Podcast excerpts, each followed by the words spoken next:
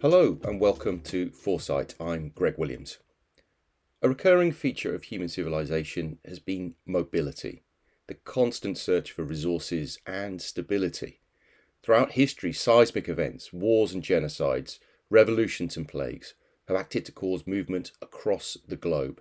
The map of humanity isn't settled, not now, not ever. And we're entering a new age of mass migration. So argues Parag Khanna, the author of Move, The Forces Uprooting Us, who I'm speaking to in this episode.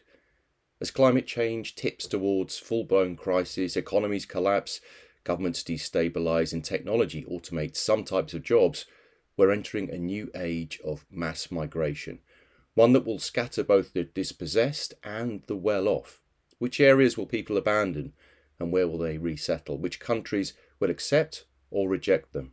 As today's world population which includes 4 billion restless youth, votes with their feet, what map of human geography will emerge? Movies are a really fascinating look at the deep trends shaping the most likely scenarios for the future. So I'm delighted to be in conversation with Parag today. Parag, welcome. Hi, Greg. So nice to join you. Thank you so much for joining us, Parag. I'm really excited to talk about your book. Um, so, the central thesis is that we're entering a new era of mass migration. Um, let's park the nature of that just for the time being and try and understand the underlying causes. What do you think the forces are that are really driving this? Well, that's an excellent place to start. And uh, after all, in fact, I'm glad you used the phrase new age because it has to be made clear that mass migration, migration in general, mobility is part of what our human story is. In fact, to move genuinely is human. And if you go back 100,000 years from the time that we began our migrations out of Africa and colonizing the continents, we have been migrants. We have been nomadic. For the better part of human history, we have been nomadic peoples. And the drivers have been forces like climate, of course, which is really the original determinant of where we can uh, sort of settle, where we can withstand the elements, or where the climate is propitious, where agriculture, of course, can thrive. And now we've also had over the millennia forces like politics, wars, genocides, expulsions, economic issues, you know, cr- uh, economic crises, of course. And now we also have technological automation, people being having their factories closed down and being forced to, you know, abandon where they've called home and relocate to other places. Or remote work, of course, which gives you the choice voluntarily to go and live wherever you want. Um, and then, of course, agricultural factors like droughts and, uh, you know, um, and, and again, climate change has resurfaced surfaced really as a major force yet again in migration. But really, when we think about migration, we really think about our immediate 20th century history. And actually, for all of the political crises of the 20th century, especially, of course, World War I, World War II, uh, the Holocaust, expulsions, and so forth, the largest categories of migration in the 20th century were economic in nature.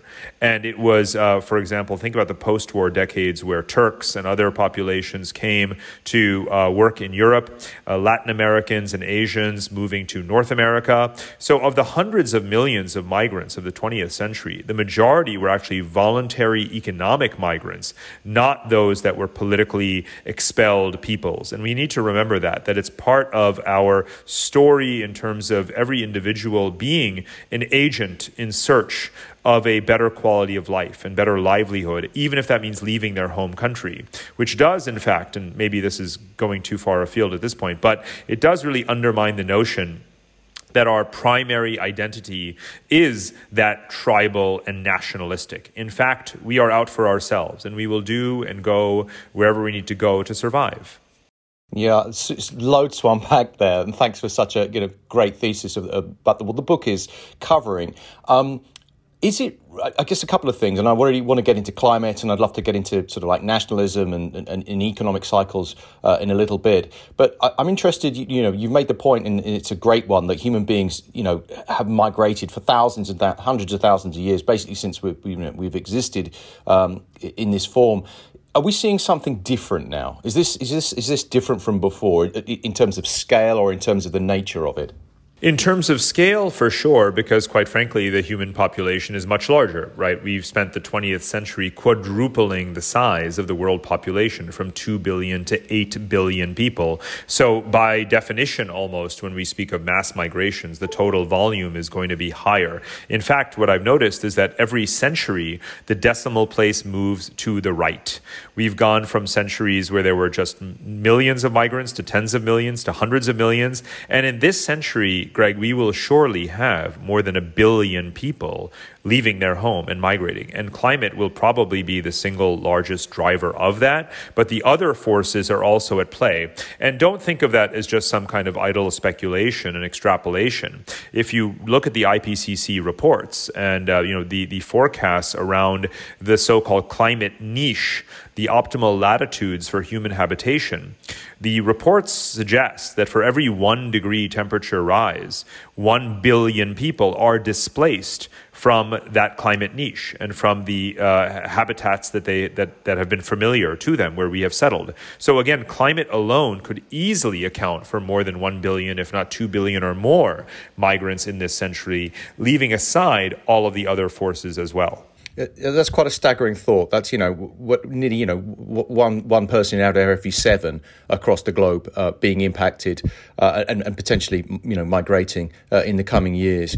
Um, clearly, it's you know it's it's become a cliche to talk about COVID accelerating trends, but clearly it's sped up many of the sort of significant trends that have been driving the global economy. Um, how do you think COVID has impacted movements around the world? What have you seen?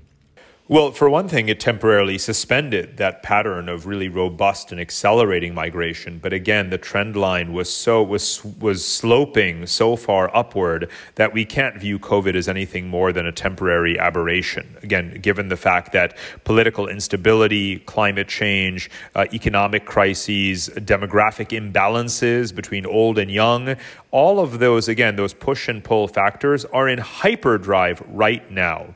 So the notion that this you know, temporary, albeit tragic, of course, pandemic would suddenly reverse all of those trends is obviously preposterous. So we have to, you know, steady ourselves, ready ourselves for the continuation and expansion of migration for all of those reasons. Of course, again, going back to the notion of remote work, sure, for a certain, um, you know, cast of people, um, you know, the, the voluntary nature of migration during the pandemic seems like a great opportunity. And we've even heard people speak about the death of the city, which is obviously wildly overstated. It's as if they're equating the fact that a number of people have left New York or Los Angeles for the death of all cities.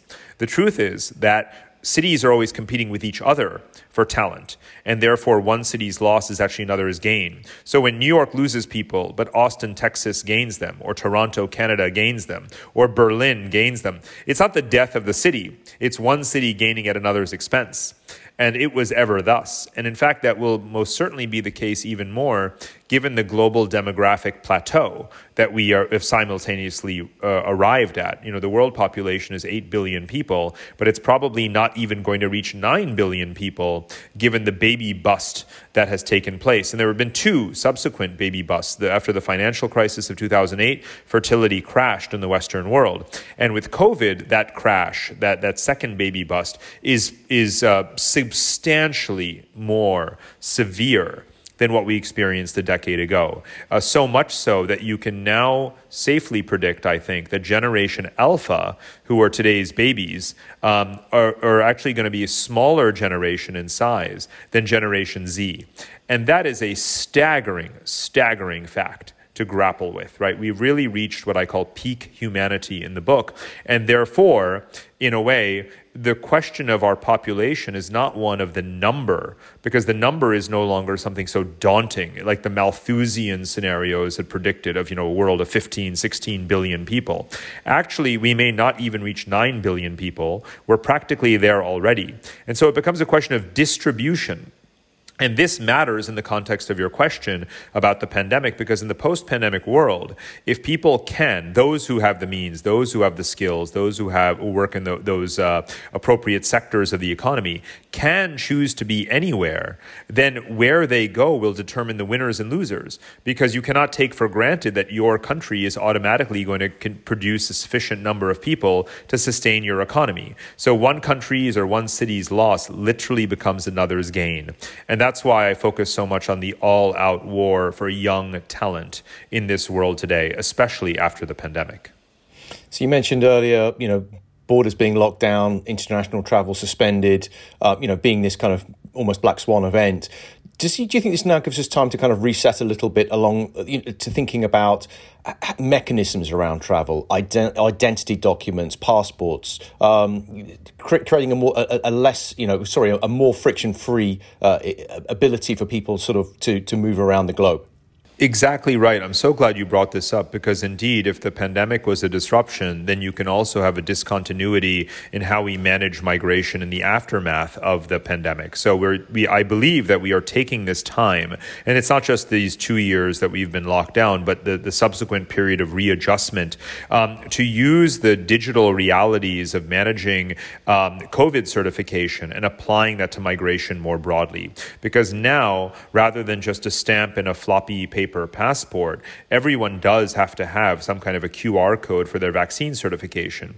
So why not also have, or why not also digitize those other data points, which in any case are somewhere in the public domain, such as your travel history and itineraries, your criminal records, your financial statements, your educational uh, certifications, and other kinds of things, and put those on a secure blockchain and share that data as to your identity that's verified as needed with the destination or host country so you can have rapid processing and approval for your uh, visa application. And that's something that's eminently doable yesterday, as you know, Greg. And now that we have gotten accustomed to the fact that we have to share this QR code for our vaccine um, you know, immunity, the same thing can be done for these other uh, realities. And I'm seeing this firsthand because you know, I see students who graduate from universities in uh, in Singapore or heading to universities in the UK, and they have historically, especially if they're also going to the United States, had to go to the embassy or consulate or high commission to prostrate in front of bulletproof glass, to provide lots of paperwork and make sure that they've crossed all their T's and dotted their I's, and pay money with you know paper checks and you know these kinds of things all of that has already been completely superseded, Greg, right now. It never had to be the case. It was inertia. Inertia is doing things because that's the way you've done them, not because it's the right thing to do. And now, all of a sudden, the British High Commission and others say, you know what? Scan here this code, upload these documents, click, you're approved, print out your visa, get on the plane. That's how we should have been doing it all along the last 10, 15 years. And that is how we'll be doing it tomorrow. And I think that's going to be a wonderful thing for enabling more frictionless mobility. But most of all, think about all the people who don't come from, you know, countries with a high, strong degree of passport access. We can help them divorce their mobility from their nationality. And that should be one of our highest humanitarian objectives, and that should be one of the efforts to which we devote our technological resources to enable this separation of mobility and nationality so that the people who need to go somewhere, who are needed somewhere, can get there with less bureaucracy and friction. I think that's a great moment, maybe, to sort of like talk a little bit about the geopolitics of this. You talked about separating uh, mobility from, from from nationality, but we, of course we see nationalism at play pretty much, you know, in different forms, but pretty much everywhere across the world, from the UK, the US, Russia, Hungary, you know, China, India. Um, do you think that politicians that are going to play the nationalist card moving forward are going to find themselves increasingly out of touch with the times, or will migration increasingly create the conditions for leaders like you know Orban or Erdogan or Bolsonaro, uh, Modi? How do you think about that?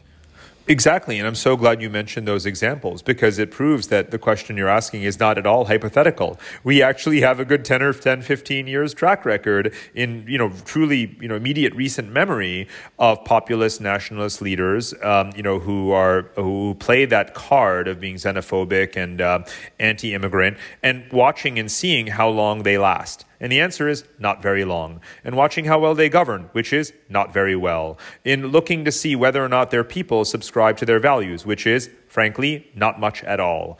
And if you look at the same countries that we identify today as being those strongmen nationalist regimes, and we often tar their people with the same brush, what we actually find, if you simply look at the literal movement of people, is that these are the countries that are the biggest sources of immigration.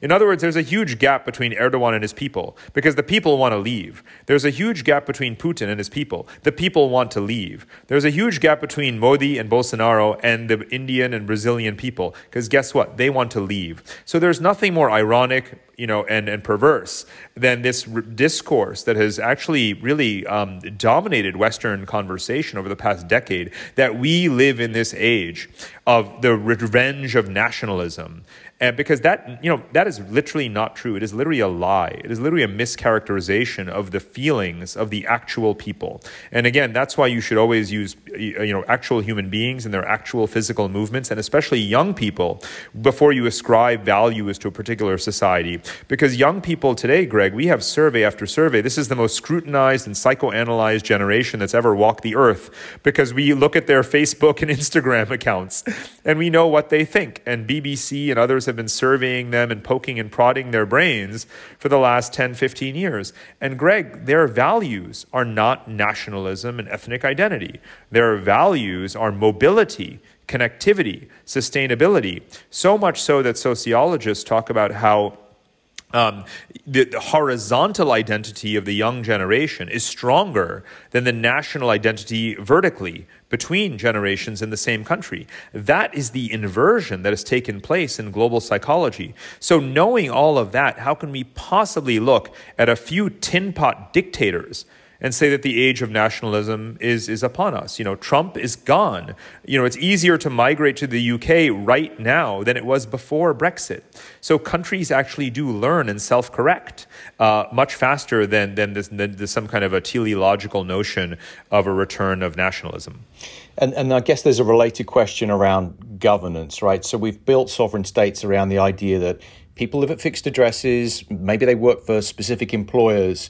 Um, the you know they or their employers pay taxes to the government, which obviously redistributes them throughout society. But we saw with remote work and remote schooling that we can function in a very in a different way. And if they we can you know function you know in proximity to a city, presumably we could do it on another continent. So I'm really interested to get your thoughts on the, the, challenge for states moving forward around established models of taxation and redistribution. How should we be thinking about this? How can we create a, a model uh, that's sort of future proof in the way that you're describing uh, this mass mobility of the future?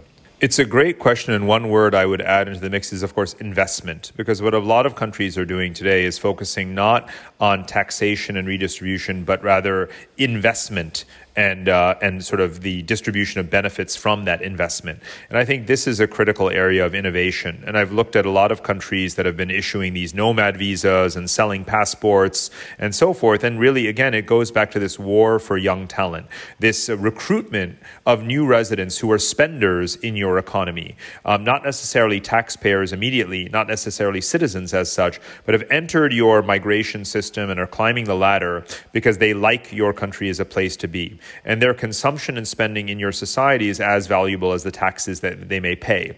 Now, you could obviously raise VAT taxes if you're going to have an increasingly migratory population so that you capture those patterns, but generally speaking, if you're already a country with high taxes and actually deliver the benefits uh, in a way that has earned the trust of your people, um, like Northern European countries, then that's fine. But for a country with a poor track record of governance to suddenly be raising taxes and presume that people are going to pay them on the assumption that they're going to get what they paid for, that's not likely. Which is why instead of seeing a sort of race to the top, you see, you know, what you might describe from a tax perspective as a race to the bottom. But what it really is is a is a again, the war for talent. How will you recruit uh, the innovators and the entrepreneurs to come to your country? And the answer is not raising taxes. The answer is lowering them, but offering other benefits in return. One of the novel things that I toy with in the book is the idea of um, you know, when countries sell real estate to foreigners, they could actually tax that transaction or take some portion of that investment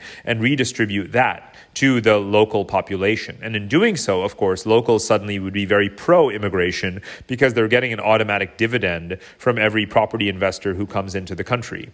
And that's something that would be extremely simple to implement and would probably turn a lot of politics around in the right direction very, very quickly. Do you think, though, it's possible in a you know in, in a Western country, though, to, for, for a politician to argue, you know, have a platform of you know pro migration? I mean, is it possible to make that argument politically that uh, you know if we don't welcome migrants, we will find ourselves economically disadvantaged? Absolutely. Look at Canada. Look at Germany. Now, with Canada, it's a proactive and voluntary process of strategically aligning a massive expansion of immigration with their economic diversification plans, with a very strong national consensus behind it, as you can see by the you know re-election of Justin Trudeau and the lack of a Trump-like figure in Canada. In some years, Canada lets in almost as many people as the United States, even though it has one tenth the population. So pound for pound, there's no comparison to what Canada is doing. However, because it's a role model, other countries are realizing that they ought to learn from that experience because either you want wind up like what Canada is, you're becoming a real immigration superpower and a talent and knowledge economy. Um, you could either choose that path or you could choose the path of Greece, right? You know, you pick right? And if you're the leader of a country, you're looking around at role models and policies to follow. You're saying, hmm, Canada is doing something right. Maybe I need to articulate more what the benefits of migration are. And again, if you look at Germany, a place that has involuntarily been thrust into this situation of having to absorb hundreds of thousands of, uh, of you know, millions actually of new migrants uh, in recent years, they've actually come out stronger for it. If you look at their economy, the expansion of the labor force, you know, increased output, and so on. And again, which parties won the election that just took place in Germany. It was not the right wing AFD party at all. So this is possible, and I would like to see more leaders from more countries stand up and articulate the, the exact truth that we is historically, empirically, and economically documented that migrants are good for your economy. So we have to talk about climate warming or climate change. Um, you mentioned it earlier.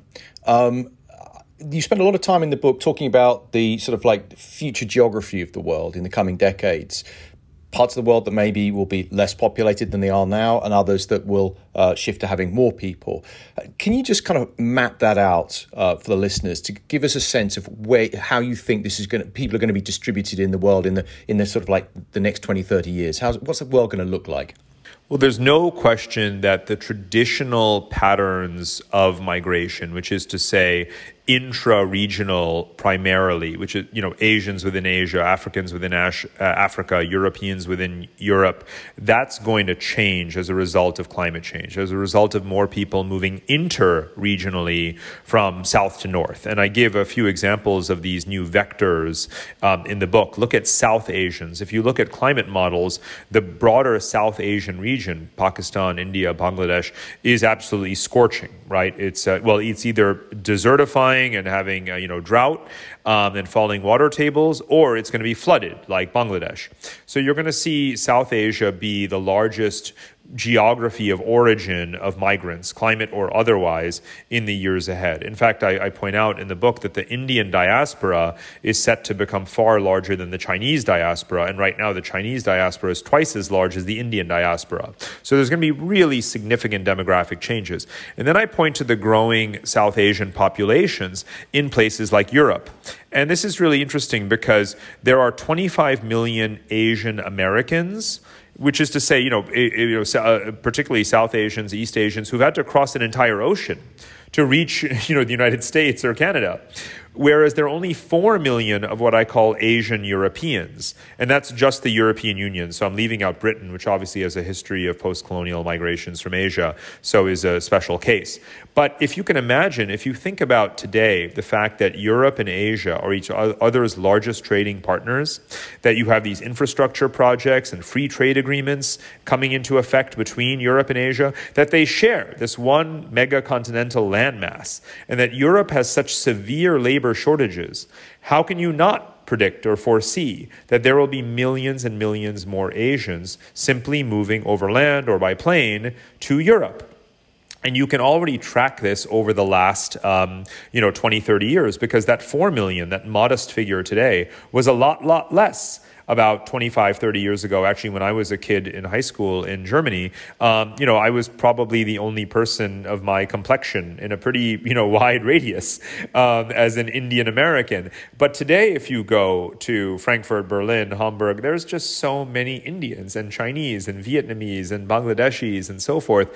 Um, so, you know, it's a gradual process, but I, I'm quite confident in the view that the number of Asian Europeans will literally increase tenfold or more more um, in the decades ahead.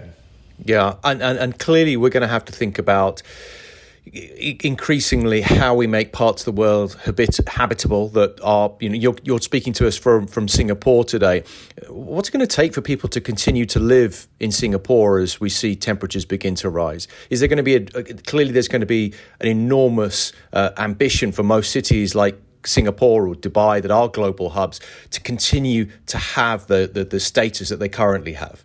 Absolutely. And this is the big question of climate adaptation, which is in many ways the neglected stepchild, uh, you know, in, in climate uh, discourse. You know, with COP26 and other uh, summits and processes, we focus so much on climate mitigation, which we rightly, of course, should. We should be giving even more attention and resources, you know, to Manhattan projects for climate mitigation. So decarbonizing industries and, you know, investing more in renewable power, even geoengineering projects projects, all of that fits within mitigation.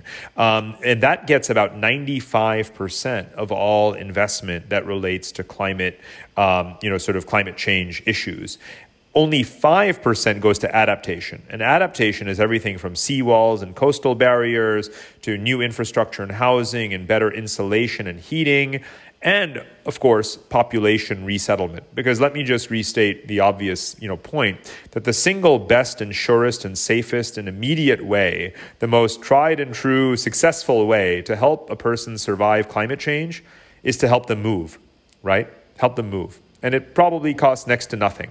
So, if we're willing to do that, that is the right way to deal with the issue. But of course, we're not willing to do that to a large extent. And so, adaptation measures, and this is why I think you know you bring up the examples of Singapore and, and Dubai, and I have a specific chapter just on those two cities because at the equatorial uh, you know latitudes, um, these are the two largest rich cities that you have, and so what they do are in a way a harbinger of what may happen in other uh, locales. And so they are doing a lot with, you know, seawalls and coastal protection and, you know, floodplains and raising roads and these kinds of things. But again, because they can afford to do it. Um, other places may not be able to. Obviously, people in the Bay of Bengal can't. Uh, so, you know, they will have to move inland and upland. One of the things I point out is that right now, when we talk about the relationship between Myanmar and Bangladesh, we look at the Rohingya population, ethnic Bengalis who have been um, expelled and, and uh, driven out of Myanmar into Bangladesh. But of course, the uplands of the, the, the Mekong, uh, you know, so the upper Mekong region of Myanmar, is one of the so one of the zones that I identify in the book as a climate oasis, one of the places that's becoming more livable as climate change accelerates. So you can well imagine that Bangladeshis as a whole will not only move further north towards their upper border with India, but further northeast into Myanmar. And so you have lots of these new dynamics. You know, we talked about South Asians earlier. I see more and more South Asians in Kazakhstan, in Russia. I see them all over Central Asia, so much so that I refer it refer to it as um, the reverse Mughal Empire. You know, 500 years ago, the Mughal Empire uh, sort of you know expanded from north to south.